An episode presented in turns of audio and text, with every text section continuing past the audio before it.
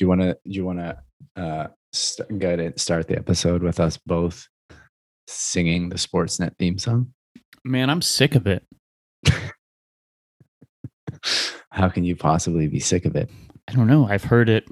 Let's say 4 times an episode, a game, plus 2 to 3 times a day in Baseball Central. We're talking about 7 times per game. 7 times 162 equals 1,134 times. That's a light estimate on a single season time hearing that song. Let's times that by 5 for the last 5 seasons, and we're talking about hearing that we're talking about hearing that at least 5,670 times. How do we get a new one? Why don't we get a new one? We make it up right now. Baseball. Blue Jays.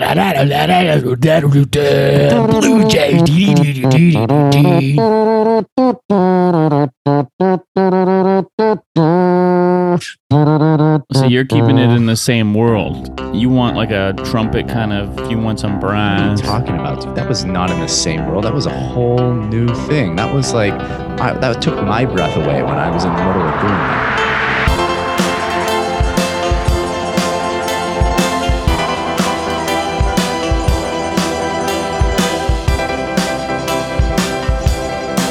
All right.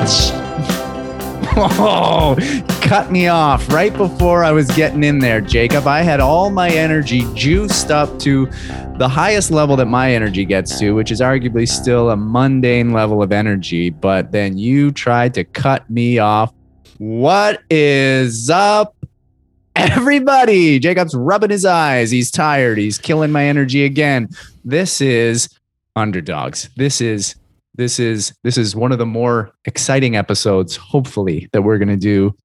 Last time we were on here, we wanted to die. We thought the season was over. I think we both predicted the season was over. Jacob and I almost said that we're never doing this again. And things have shifted. I am David Patrick Fleming, by the way, for anybody who's like, whose annoying voice is that? And he is Jacob Eamon. Welcome. So since September has happened, the Blue Jays have just hit a whole new gear and changed this whole ship around. The Blue Jays are currently in a playoff spot. The Blue Jays are currently tied with the Red Sox. So the Blue Jays, in theory, could be hosting a wild card game where last time we did this, I don't even know when that was, 2 weeks ago, 3 weeks ago, no idea. We thought they were dead in the water. But the bats have gone off. The pitching has been incredible. Mm-hmm. And I mean, we could actually, October 5th, 2021, we could be looking at this team hosting a wild card game against, I don't know, the Red Sox or the Yankees. How does that make you feel, Jacob? How do you even feel about that? How can you even wrap your mind around that possibility? Oh boy, oh baby. It feels real nice. It feels excellent. I can't tell you how great I feel about this team right now. Every time I see a game or I listen to a game's about to start, I know that the run is on. The run has not stopped. We smoked Oakland. We smoked them, swept them. What did we do right next? Sweep the Yankees in Yankees Stadium. Get them getting booed by their fans repeatedly while we just sail away. And then, you know, there was a bit of a slip up, but it had to happen. You know what I mean? I was happy that game happened where we lost to Baltimore to start the series. I feel like Robbie Ray. You were happy? Well, it to me, like, you know, a winning streak's got to end at some point. And, you know, there's just something about having that little loss happen against a shit team, you know, you can destroy And then starting a new, like, it gives you a whole new bout of energy to have that loss. I'm like, oh, fucking Orioles beat us. We got their manager chirping us. We lost with our best pitcher. Here, let's rejuice. You know, get the batteries charged again for the next run. I don't recall a time ever watching a game where you could hear so clearly what was being yelled from the dugout, because there's nobody at those games. Those Orioles games, there's nobody there. They were calling it like 11,000. It seemed more like it was like 11 because and they had full on just cussing on the Sportsnet broadcast. Buck didn't know how to deal with it. He was trying to leave his body entirely. And you could just hear Brandon Hyde yelling at Robbie Ray challenging him to a fight. And then the game just moves on. It didn't really feel like it was given the weight that it needed to, because I think they were all freaking out about the profanity. The John Boy breakdown of it is so good. I didn't get to see the game, of course. For anyone who doesn't know why we haven't been doing episodes, I have been away since the start of September in Manitoulin Island again, up north.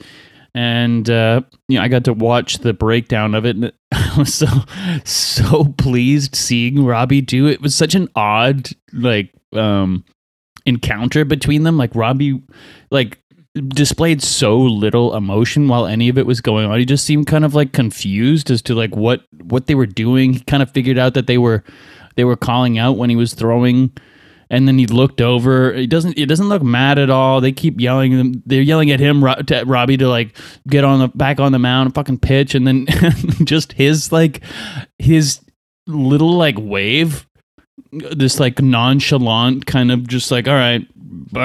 Come out here then. Let's, I guess we'll just fight. Come on, man. He doesn't even say anything. Just beckoned him towards him. I really like that. And then the Brandon Hyde's reaction to it was to put his hands into his pockets and just say, oh, just pitch the ball. We're not saying anything. We're not saying shit over here. But I disagree with you that Robbie Ray wasn't mad. He was. I think he was absolutely heated up when he did his circle around the mound. He was fired up. I think he could have. I think if Brandon Hyde had actually come out there, there'd be a funeral that we would be watching on the MLB network today. No, I do agree, but he wasn't really saying anything back. You know, it just seemed like it was so it just confused him so much. He didn't know what he was supposed to do, but he was obviously very angry, and rightfully so. Do you think that they were cheating somehow? That's a curious thing. I don't think it's cheating to communicate to each other that you have a sense of what pitch is coming. That's not cheating. That's bad sportsmanship, perhaps. It's not cheating. It's not cheating to get a tell on a pitcher who's might be showing his slider. And then, you know, like what the Yankees were doing the other night that the Mets called them out on. They were whistling because they knew what pitches were coming. And they're like, that to me, that's not cheating. Mm-hmm. It's just, you know, inside the baseball world where, you know, don't do that. It's not fair. Well, if they can do it, and they do it, and they've been doing that forever. I don't think that's cheating. Right. I guess, just there was no other technology or anything. It was just, you think that Robbie was kind of tipping his pitches. I don't know if there's someone out there, but that would be a great YouTube series of someone who's really excellent at discerning when pitchers are tipping, and do breakdowns of that, show all that, how exactly what was happening. It's got to be so subtle. I wonder if you and I would be able to pick up on it. I wonder if we'd even be able to pick up on it if a player said, hey, watch when he throws his slider, his arm's at a 63-degree angle. And when he throws his fastball, it's at a 60-degree angle. I wonder how difficult it is. It might be way more clear. You know what I mean? Because everything happens so fast to pick up on it. And you'd have to make the decision in your mind right away if you were going to lay off it or if it was going to be a pitch you wanted to hit. But I wonder how subtle it is. Yeah. Well, I have seen, I remember seeing, they figured out Yu Darvish was tipping his pitches or something a couple years back in the playoffs, and they had a breakdown of, he was holding the when it was a fastball, his arms were a bit lower or something. Like there's these little things, but it's never the batter that's picking it up. It's like the guys on the bench who are watching, and then that's what it seemed like was happening, at least in the Orioles. Then some guy on the bench was calling out Andale or whatever. It's got to be tough, though, because when you're at the plate, you're just under this like kind of level of stress and you're focused on other things. But when you're in the dugout, you're so relaxed and you can just pick up on these little nuances of whatever the pitcher is doing. And so then you can just relay it to the hitter. I mean, I would imagine like a veteran or something. Like I would, in my mind, like Barry Bonds knew what pitch was coming all the time. Like he was just so relaxed up there. He's been in the league so long. He'd seen all these pitchers and he knew the kind of differences in between their pitches. But you know, for just like a normal player who's only been in the league a couple of years, I imagine it's way tougher. Yeah. Just kind of, it was just so curious because then you have Ryu the next day getting lit up and you don't know if that's just the regular Ryu every 2 weeks or whatever. He goes through his little slump now and then figures it out and has an amazing outing afterwards. But it was interesting. I want to get to Ryu in a minute, but I just want to go back to what I think is the pivotal moment of the season so far. I think that you said that the Blue Jays annihilated the A's. Well, before they did that, they were down 8-2 in the eighth inning. And that to me, and it's an easy thing to say, and it, you know, it's one game and, you know, it wouldn't really matter. But what it felt like watching it and what it felt like at that point in the season, I think there were 4.5 games back of the wild card at that point. They come back. Lourdes Gurriel hits a game tying bottom of the eighth inning grand slam to tie the game at 8. They cough the lead up in the top of the ninth. Romano lets up a 2-run shot, just hooks around the foul line. And you're like, fuck no. Like how do you cough that lead when you make a comeback like that? And it just felt like that classic kind of Blue Jays devastating loss. And then lo and behold, the savior, Marcus Semien, comes up in the bottom of the ninth and walks that game off. And it's so many guys right now that are stepping up. But Gurriel, like the how hot Gurriel has been, is it extends the lineup so much. And if you actually look at Gurriel, this is something I was made aware of yesterday. I'm just gonna pull this up because this really surprised me actually. When you think about the season that Gurriel's had, and you know it's been sort of inconsistent, and you know he doesn't really get on base or whatever. Gurriel has had like 100 less at-bats than Bo Bichette. Bo's average is 293. Gurriel is 283. Bo has 23 home runs. Gurriel is 19. Bo has 87 RBIs. Gurriel has 78. Their OPS is almost identical. Bo 806, Gurriel 802. And it's crazy to think like Bo's having a great year. Like, you know what I mean? That's not me calling him out on anything, but that's just to say that's how hot that he's been, that his stats are comparable now to Bo Bichette. And he's hitting sixth in the lineup. He had his 4th grand slam of the year yesterday in Baltimore. He's come up clutch so many times during this hot stretch in September. He's not just getting hits, he's getting massive hits. Mm-hmm. The big difference though that I feel is I feel like Bo isn't even kind of scratching the surface of a good season for him.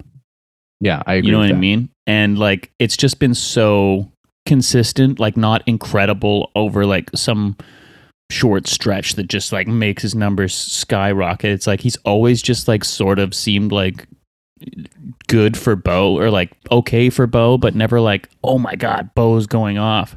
It feels like a down season for me somehow to Bo, even though, you know, it's still really, really good. Yeah, it does feel like a down season. The 806 OPS for Bo feels like that's like the most significant number that makes it feel like a down season for me. Because everything else, like he's almost batting 300, 23 home runs. That's pretty good. It's okay.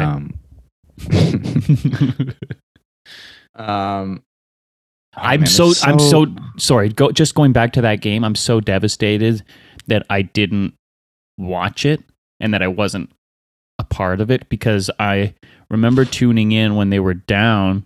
What was it? They were down 8-2 or something. Yeah, they were down 8-2. 8-2, and I'm watching I'm just like following along on game day. I'm sitting around like a little fire.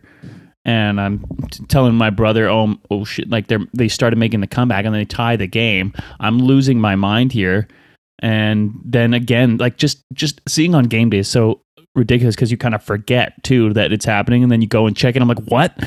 Romano gave it up again, and then I put it down, and then I'm like, holy shit, Semien just did it. And I remember texting you like, I think I just missed the game of the season, and you were like, yes, absolutely. And I'm crushed that I was. It was like basically just me and my brother at this cottage with numerous other people who didn't like baseball, but me and my brother are the only ones who wanted to be watching the Blue Jays. And so it was tough. You know, I'm again like listening to games in one ear and watching like the debate the other night while listening to the ball game, and it was tough to not be fully invested, fully watching every pitch along this incredible run. And now I feel like I'm just very hopeful now that I'm back in the city and watching every game that it all continues. That's what's so there was, you know, you sweep the A's and then you go and you sweep the Yankees and you lose that first game of Baltimore. And then they were losing fairly significantly in that second game against Baltimore. Then they had an epic comeback again in that game and won 11-10. And then they were down again in Baltimore, 1-0 going into the last inning. And then they just went off. They had like 11 runs in the seventh inning because it was a back-to-back. It was a 2 7-inning game doubleheader. And then yesterday they just... Springer's big moment, another huge moment for him. That was like, you know, that seemed like the turning point of the season, right? When he had the Boston home run to win it. Yeah, I guess that's true. There's many moments that always seem like they're these pivotal changing moments, but then it is so fragile because then you can go right back to feeling like everything's over again. And then you need another moment like the Gurriel Grand Slam. Yeah. But I mean, Springer goes out. Was it the A's series that he re-injured himself? And now he's wearing this just massive, you can see under his pants, just a fucking massive knee brace that he has. And so I think they were saying he's at 80%. I don't know how you get a percentage of that, but Kirk Gibson-esque hitting that home run and hobbling around to first base. Springer fires me up, man. When he has a big moment like that, and the way that he rounds those bases and he screams into the dugout, he is so excitable to me. And I used to fucking hate that when I would see that when he was in Astro. Yeah, man. But when he's on your team, it's like nothing else. Well, and it was Goldberg, too, talking, I think, on Blue Jays Talk, or tweeted it out, too, just the difference in winning percentage for games that we've had Springer versus games without him. We're like one game over 500 with George Springer not in the lineup, and we have like a winning percentage over 6 in the games with George Springer in the lineup. Like he has a massive influence on this team winning games, and it's clear in the numbers, but it's also just...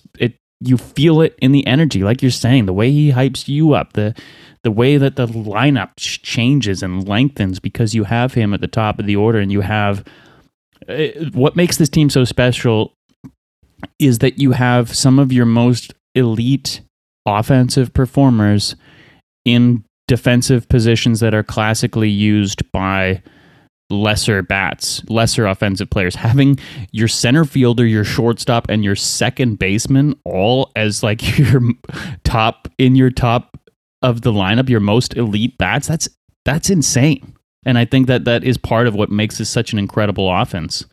And why, if, you know, say we can re-sign Semien and he's still at second base, what the type of potential is to find someone or to bring up a third baseman, a classically bigger offensive position. You've already got first base taken care of, obviously, with Vlad, but the sky's the limit. You know what I mean? And then Kirk, too. Kirk behind the plate. Like, it's just ridiculous. Everyone is so insanely offensively gifted. Speaking of Kirk, just for a second, because I'm going to move on to Vladdy here. But speaking of Kirk, just for a second, Kirk is the player that has allowed my prediction to come true. Jacob, do you remember my prediction that I made about how the Blue Jays would at one point this year have 5 players in their starting lineup with an 850 OPS minimum? And do you remember what you said about that? Any recollection at all what you said about that and how you made me feel and how you tried to hurt me? Remind me. Nothing to say, Jacob? No. You said it would never happen.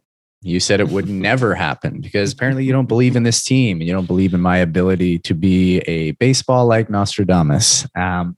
But on the weekend, we had Springer, 850 plus, Semien, 850 plus, Guerrero Jr., 850 plus, Teoscar Hernandez, 850 plus, and who's that behind everybody? Who's this short little stocky man coming out with a 850 plus OPS? That's 1, 2, 3, 4, 5. Boom. I did it. I was correct. Still so many games left for me to have more time. Bo didn't play? Bo doesn't have an 850 OPS. I know, but where was he in the lineup? They don't have to be in a row. I didn't say in a row. I didn't say in a row. I think you said the top five of the lineup. I don't think I did. I think I just said five guys in the lineup. Ooh, I don't think that's what you said. I think that's what I said. And anybody who's a slimy little snake who wants to go back and listen to what I specifically said, you go find the tape and you send it and I'll listen to it. But regardless, five guys, 850 OPS. Mm-hmm. Mm-hmm. You got nothing to say about that other than to call me out on some weird semantic, Jacob, or are you going to actually...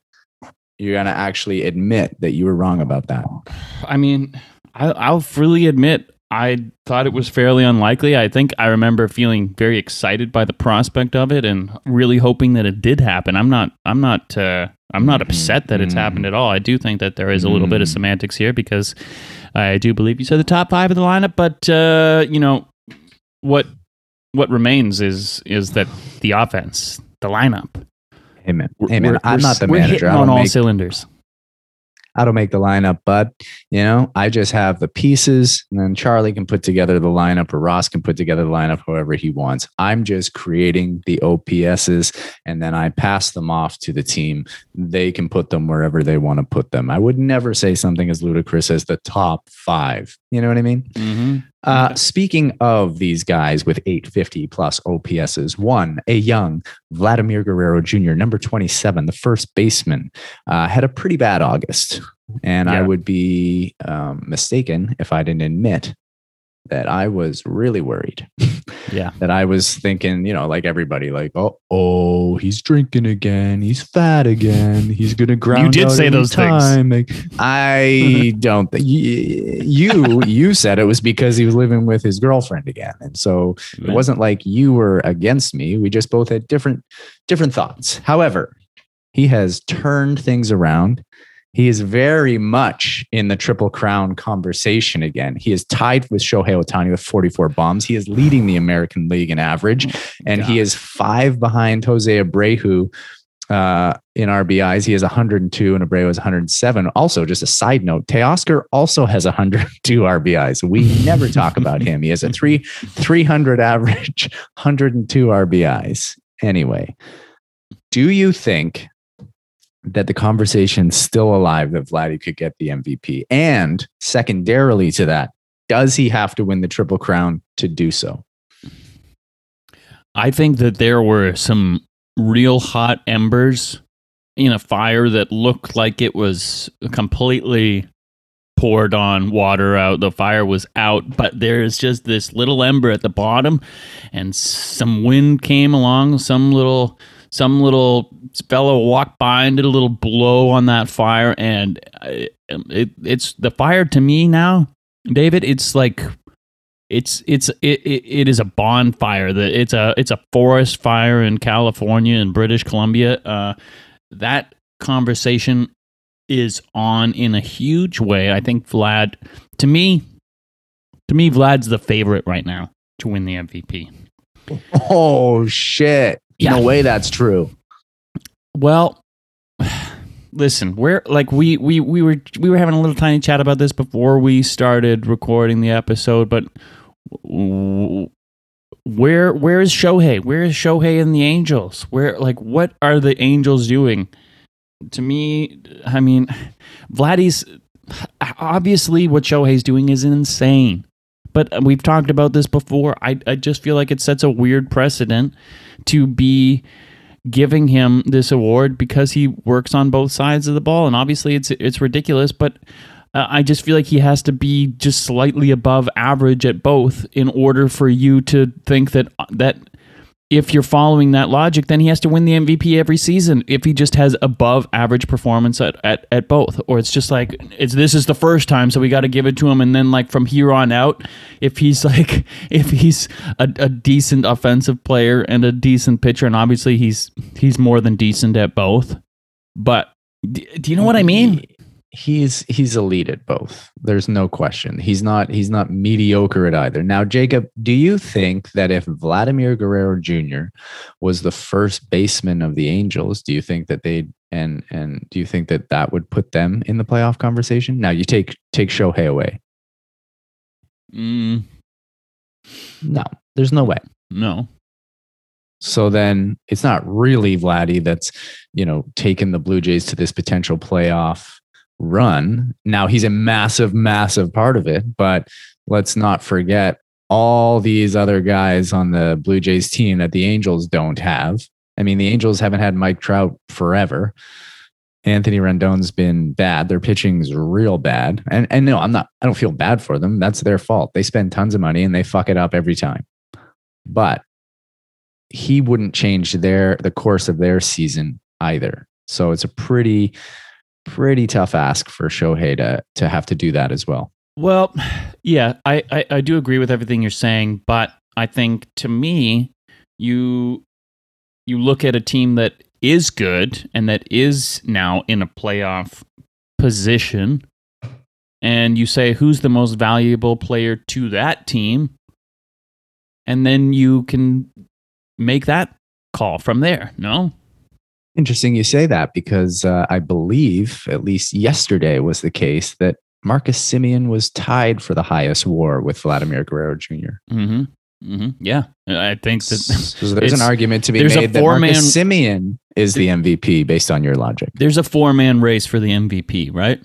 You've got Shohei Ohtani, Vladimir Guerrero Jr., Marcus Semien, and Salvador Perez. No way. Yeah, man. Yeah, fuck, man, they're so bad. Well, yeah, but and Salvador Perez is like, yeah, he's got a ton of home runs, but his OPS is like mid-8s. I feel like if you want to compete, like let's not overlook Vladdy's numbers right now. He's got a 1,000+ OPS. He's batting .319. He's got 44 home runs and 102 RBIs. Yeah. Sal gets a little bit of extra juice from his defense of being one of the best catchers in the league. So there's that. And give him a gold glove then. Let's give him a gold glove and let's move him to the side of the MVP conversation. Yeah, and a silver slugger behind the plate too. But he's still all I'm saying is he is up there in the MVP conversation, and if you were watching every game that he was playing, and you'd be thinking a lot more on his side. I'm just saying Semien is just is up there, That's what I'm saying. That's what I'm saying. Like, he gets forgotten in the conversation as well. Now, speaking of guys who hit home runs, we have never talked about this, and we brought this up last time I talked to you. We have never talked about the Blue Jays home run jacket. Mm-hmm. Now, anybody out there, it's what do they refer to the jacket as? The home run jacket? Oh, anyway, it has the list of, I thought it had a name. I thought you'd called it a name before that it had been referred to. The home run jacket, the blue jacket. Yeah, that's it. The blue jacket. I knew it was something complicated. Mm-hmm. They has the name of all the countries where all the different players are on the Blue Jays. And it looks to be a 48 regular. It's just a massive jacket. And every time they hit a home run, somebody comes up and opens the jacket up and they put the jacket on. And then they do a little thing down the dugout. And then they do a pose at the end for someone who's pretending to take their picture. Now, I think you and I have somewhat differing opinions on this jacket, but I want to hear what yours is. Listen, I'm all about home run traditions, celebrations, things that the team get behind. the idea that they came up with this jacket is extremely exciting to me. It's like, you know, they could have had a sick belt. You know, you see the Raptors, they had that like MVP of the game or practice. They would wear those belts. You know, the Red Sox have their little cart that they ride in. Whatever. It was cool for a little bit. But getting to put on this jacket, I think just, you know, it makes the guys who haven't hit the home runs want that jacket. You know, obviously they're not going to hit more home runs because they want to put a jacket on, but there's a level of camaraderie. There's, it's so fun to me that they do it. My only issue with it is that I think that the jacket itself is a little basic. It looks a little bit like a kid took his dad's jacket to school and did a craft, and he kind of, you know, put some letters on it, and it looks a little bit thrown together, without an eye for detail, without an eye for flash and pizzazz and like everything that it signifies, the energy that it brings. To me, I want something way nicer than that jacket. You know, it's like a Value Village kind of standard blue, dark navy coat that to me does nothing for me. I'm looking for like, I want like a Elton John level. I want like Prince. Kind of like bedazzled light blue mixing in there, like some fucking sexy coat, and you put it on, and it's reflecting lights off of it. It's got a sick like embroidered logo of the Blue Jays. All the countries are there, and there's it could just be so much better than it is to me right now. That's my feelings about it. I agree with everything you said. I also think that the jacket in itself, like I like the idea of the jacket. I like the country names on the jacket. I think that's cool. It's a nice kind of inclusive thing that they do. Couple things. I agree with the fact the jacket could be better. I think it could be like a big, like almost like faux fur cloak with like a big hood. It could even be like almost like an Undertaker's cloak. It could be like a boxer's cloak that they wear when they walk in to the ring. Something that was just had a little bit more of a style, a little bit more of an attitude to it. But the thing that I don't like about that, it's a small thing. It's a very subtle moment. It's when they hit the home run, they smash home plate, they like mash forearms with whoever's there, they do the jump up, smash forearms. And then there's just this little clunky, like, here, get the jacket on. Oh, no, other arm. And then, oh, you know, get your right arm in there. Oh, hold on. And it's maybe 3 or 4 seconds too long. And it just feels like at this point, it's the same way I felt about when Edwin Encarnacion would do the parrot thing when he hit a home run, where I thought that at some point he must have regretted that. Mm-hmm. At some point he must have been like, I got to do this fucking thing again. Oh God, now the fans have parrots. Oh Christ, I'm pot committed to this thing for the rest of my life. It feels like almost in a way that it's like this interference into them getting into the dugout at times. And then they just have this jacket on, they walk down, and the story doesn't fully take itself into the dugout. It's just sort of like, oh, I'm in here with this jacket on. Whereas if like it was a more like kick-ass jacket, a more like pizzazz on that jacket, and the thing just got thrown over you right really quick, like a big cloak, and then you went down and you were able to like the whole dugout separates, and then you were able to do your thing in there. Then it's like that's why you wear the jacket. Whereas right now, I'm not really sure why they're wearing the jacket. I don't see how the jacket takes them to that pose at the end. Yeah, I can get behind that a little bit, and I think that at home games they could set up because they do have the camera that they're posing for in there, but it's just the TV camera, and then they take stills from that, I think.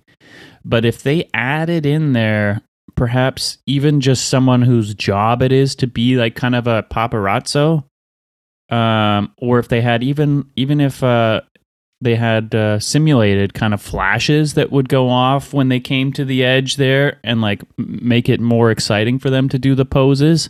But yeah, I think, you know, giving a runway for them and with the lights going off too, having those little sparkly bits on it would reflect the lights and everything. It would be very sick. There's more that can be done is what I feel like we're really agreeing on here. What about a witch's broom?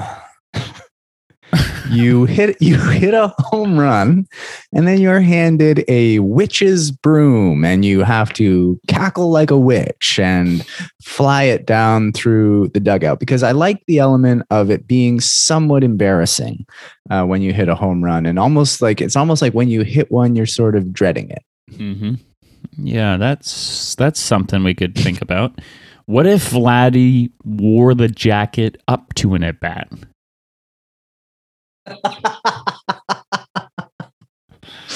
Yeah. You know, that's sort of like a different version of the famous like pointing it out to call your home run. That's what I'm saying. Oh wow, that would be, I mean, there's no way you're allowed to wear that jacket up to the plate, but that would be an all-time moment in Major League Baseball. If like in the playoffs or in the wild card game, Vladdy goes up to the plate with the home run jacket on.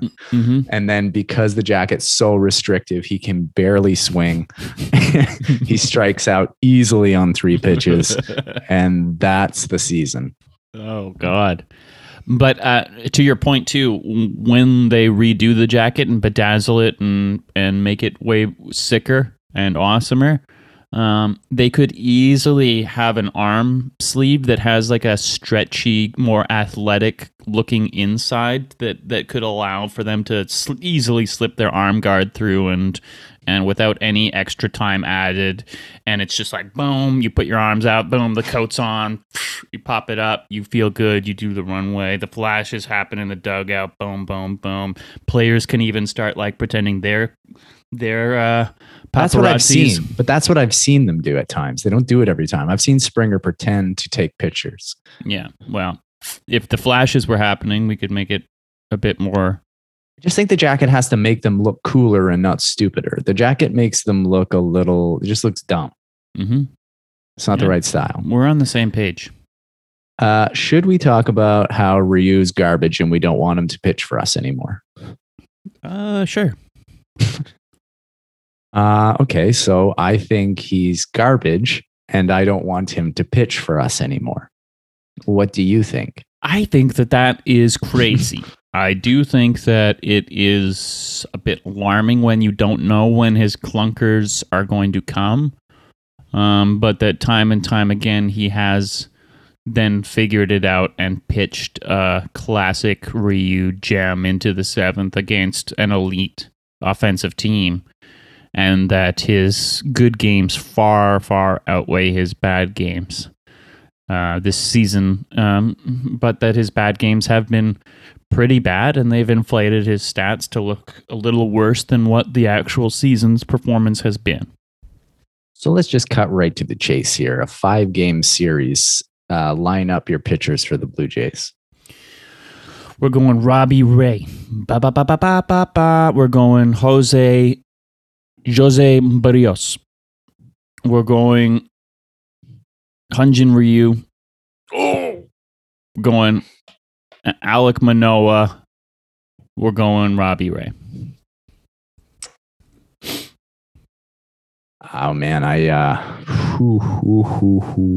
mean, I guess it depends on where they are in this 5-game series. You know, if they're down 0-2, not a chance I'm putting Ryu on that mound. Robbie Ray's pitching again.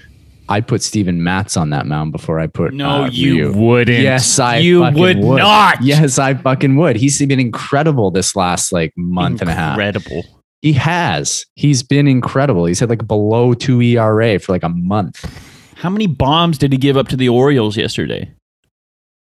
Dude, the Orioles are cheating, you know, and I know it's a sad, thing to say when they're losing 22-7, but they're actually cheating. I don't know what they're doing, but they're cheating because they're smashing Robbie Ray. They're smashing Steven Matz. Steven Matz is obviously the second best pitcher in baseball.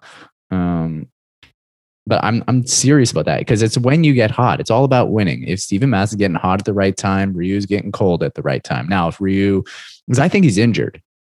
Mm-hmm. I think he's had some forearm issues, and that's really Obviously, it's scary for a pitcher to have a forearm issue because it makes him not be able to really snap off his breaking pitches. And that's all he throws. Mm-hmm. He does not have a good fastball. So that's like one of the worst injuries for a guy like him to have. It's not really a knock against him as a pitcher. It's just a knock against him at where he's at the wrong time of the season when wins are far more important than contracts and status on a team.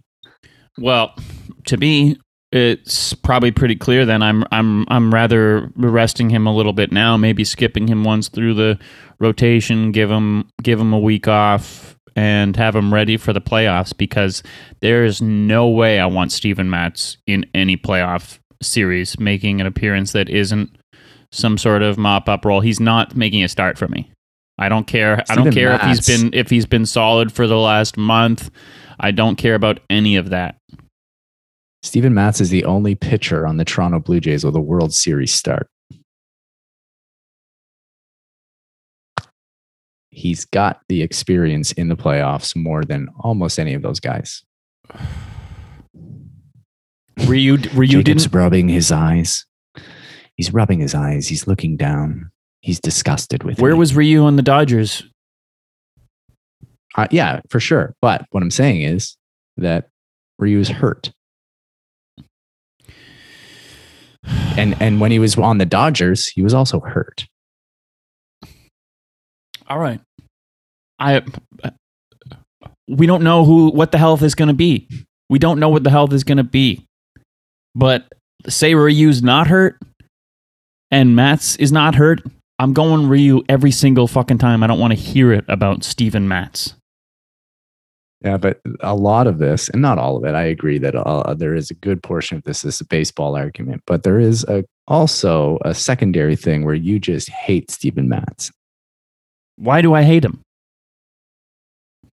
Because you think he has an anger that he hides that is scary because he didn't get the vaccines when you wanted him to. He's a petulant little fucking twat boy. Little whiny baby Matz. That's why I don't like him. And because he's like on the fucking whole, not great. Yeah, he's been fine. He's a fine fifth starter.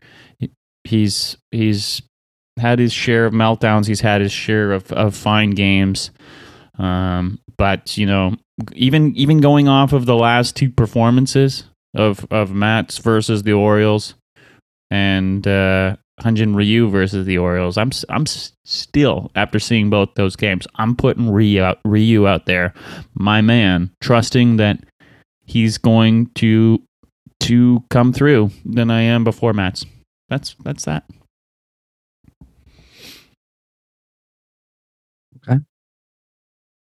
Okay. Even though last year against Tampa Bay he got shelled as well, and you had a real problem with that.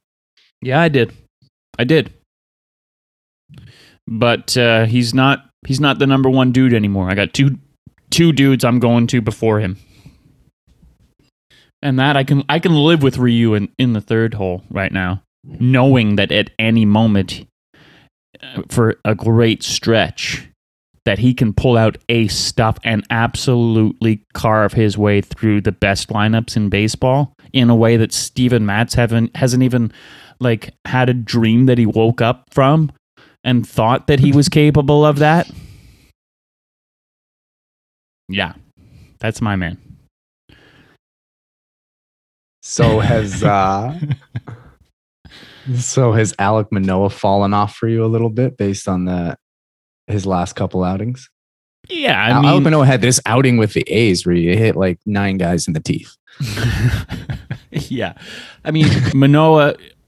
I still think that Manoah, again, can turn out a gem and, go on a nice run and lock it in. But, I imagine he's probably wearing down a little bit, as you might expect from a guy who's had the experience that he has. Obviously he was known for pitching long games in college, but it's a long season and the intensity is on a whole another planet, and I don't know.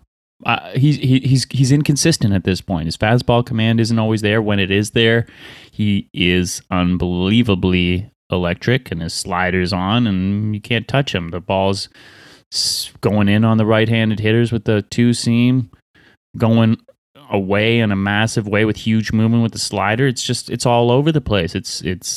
He can be so good, but yeah, right now I don't trust it, but I'm still going to him for sure as well before Matz. Yeah, I might go to him before Matz too, but I do think at this moment right now, I'd feel more confident in Manoah starting than Ryu, and that you may think that's crazy. I just think Ryu's old and he's hurt. Mm-hmm, mm-hmm. I talk about Berríos for a second, because we haven't talked about him too much, but like I feel like since we've recorded this, he's really arrived and like become a really reliable part of this rotation. The thing that stands out to me almost the most with him is how efficient he is. Mm-hmm. His pitch count is always low. He gets super deep into games, and his stuff is, you know, there's an element to baseball that's entertainment. His stuff is fun to watch. Like his curveball is wicked. Yeah. Yeah. They said he made an adjustment. He was doing a bit of a different delivery. Something has helped him, obviously. The coaching staff, or an adjustment that he's made.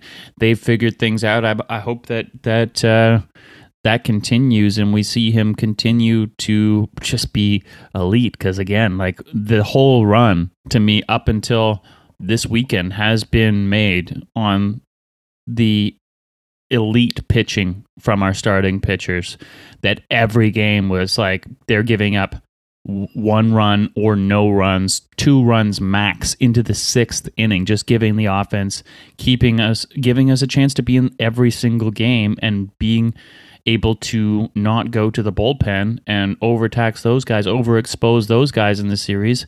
That has been why we are where we are, to me. And Berríos has been a huge part of that. His last 2 starts, he's been excellent. And even before that, when he wasn't excellent, he was still keeping us in games. A couple new additions to the bullpen. Well, new guys available to us now that I don't think we had at all last time that we recorded.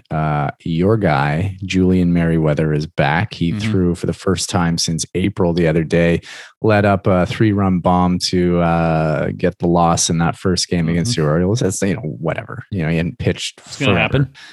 His stuff was a little bit down from what it was when he was so dominant against the Yankees in April, when he was throwing like 100+. I think he was throwing 96, 97. He still has that filthy fucking changeup though. And then Nate Pearson. Nate Pearson's been fairly inconsistent as well. Led up 2 bombs to, against New York, when the Blue Jays had like a, I don't know, like 7-run lead or something like that. And he let up a couple of home runs, which did force Montoya to bring in Romano, which is obviously not what you want. But I still have hope for that, because I think that the way that those home runs went out against New York with Pearson made me feel like they knew what was coming. Because like especially the one that Gary Sanchez hit was like almost an impossible pitch to hit out. Mm-hmm. So I don't know if Pearson's telling something, if he's showing something. He probably is. You know, he's young. He's not. You know, I would imagine he is. But their stuff is so good. Like they've got such nice velocity coming out of the end of the bullpen. Yeah, it feels like just enough time for them to, you know, figure things out, kind of get clicking right before the playoffs, and then you have 2 more hopefully reliable guys. It's interesting too, even seeing the way they've groomed Pearson from the beginning. You know, making his appearance in the 9th. You know, it was like if they got 1 more run, they go to Pearson. Like he's up with Romano at the end of the game. They want him to feel like he's important, because he's not starting anymore, but they want him to have that confidence, to know that they're one of his. He's one of their most important, their biggest guys. To me, you got to get rid of that little whatever thing he's calling a beard. I remember I had heard about it before I even saw it, and I had these expectations for what his beard was going to be, because they Hazel or something mentioned it, that he had grown this beard and was doing it, wondering if it's a different look because he's in the bullpen, all this kind of shit. And I was like, oh, cool, Nate's going to have this beard. And then he came in. It's just this kind of like little smattering of peppering of hair on a sort of, again, these chin straps. Like, no one can... It's just, it's not a good look for him, but I guess I digress a little bit. No, let's really dive into this chin strap. What don't you like about the chin strap, Jacob? I also hate the chin strap. I think, for the record, I just think that it is actually, there aren't many ways that you could make your face look worse than to just have a chin strap. There are, what was that guy with the glasses who was a reliever for us? Tyler. Oh man, he was so ugly, and he had just a chin ball. AJ Cole? No, it wasn't AJ. He had a pretty bad beard too, but it wasn't AJ Cole. It was like 2 seasons ago, maybe 2018. 18. Yeah. I know who you're talking about. He wore glasses? Yeah, wore glasses, blondie, sandy hair. Tyler Norris. Oh, man. Yeah, just let's Google most ugly MLB players last decade. Tyler. I can't remember. Tyler, not Tyler Chatwood. I know that's the name that keeps coming. It's Clippard. Tyler Clippard. Yeah. My God, he found it. Oh, you found it. He had a really bad facial hair, just a little ball, round kind of soul patch, but not a soul patch, like right on his chin. That's all he had. It was unbelievably ugly, but I think that the chin strap is just as bad. Yeah. I'm just so pleased, that we are back in the playoff position, and it was so ridiculous to me that we were as good as we are with individual talent. Just even going back, like we talked about Vlad being back in the MVP conversation, Marcus Semien being in the conversation, and then you also have a front runner, like either one or two, in the Cy Young. Like having that many insanely excellent performances on your team, to have it would have been, if even like our run differential is even better, but I remember hearing like a week or two ago, before we were in the playoff position, that we would have been a team with the highest run differential in baseball history to not make the playoffs, like since they started counting that. Like it's just, It was painful. How crazy it would be to have the Cy Young Award winner and the MVP on your team. Yeah.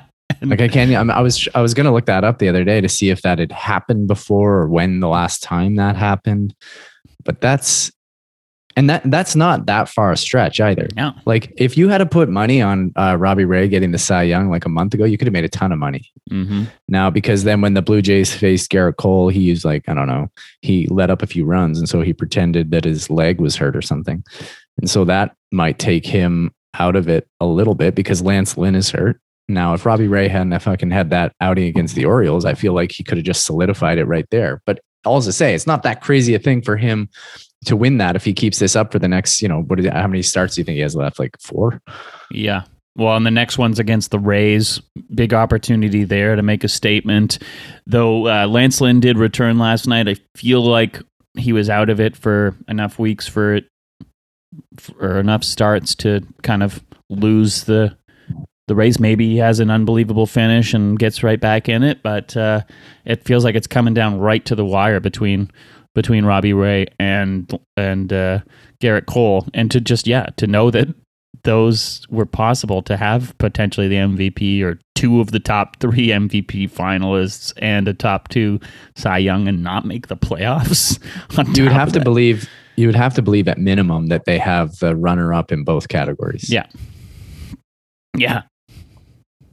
So. And that would actually be shocking if they didn't. Mm-hmm. That's crazy. Here's another thing.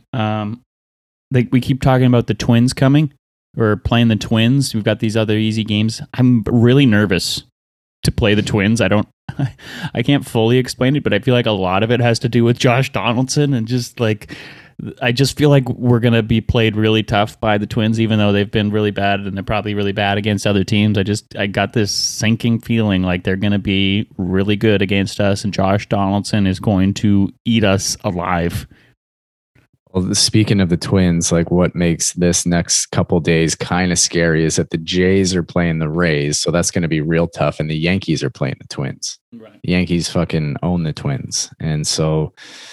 You know, the Blue Jays are a game up on the Yankees right now, but you know, losing 2 or 3 against the Rays could be a disaster. And the Red Sox are playing the Mariners, so that's fine. Mm-hmm. Mm-hmm.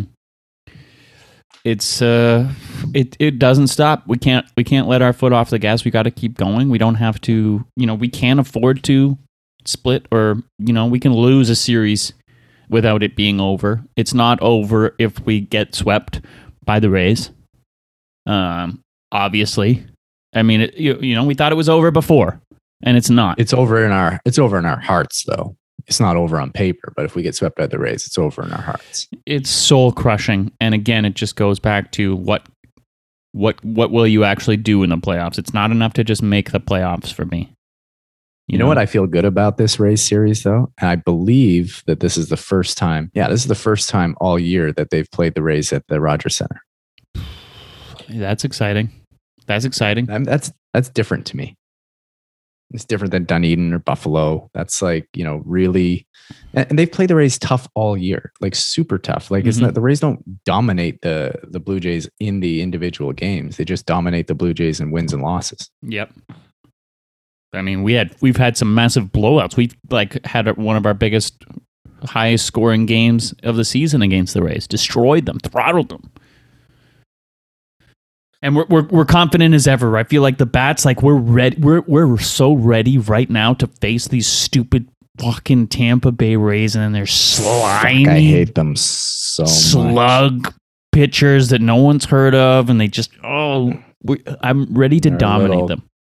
Croc back hitters. I just can't stand them. We got Alek Manoah on the mound tonight. This is a 3-game series at the Rogers Center against the Tampa Bay Rays. And then we're playing the Twins. Jacob, give me the wins, losses in this 3 games against Tampa Bay. 2-1. 2-1. Same with me. 2-1. Keep it going, baby. The run is on. The run is on, and we're going to be back because we're more fired up now. Jacob's back. I'm here. I didn't go anywhere. We are going to be back soon enough to, I know we always say that and it's never true, but we are going to be back sooner than you think.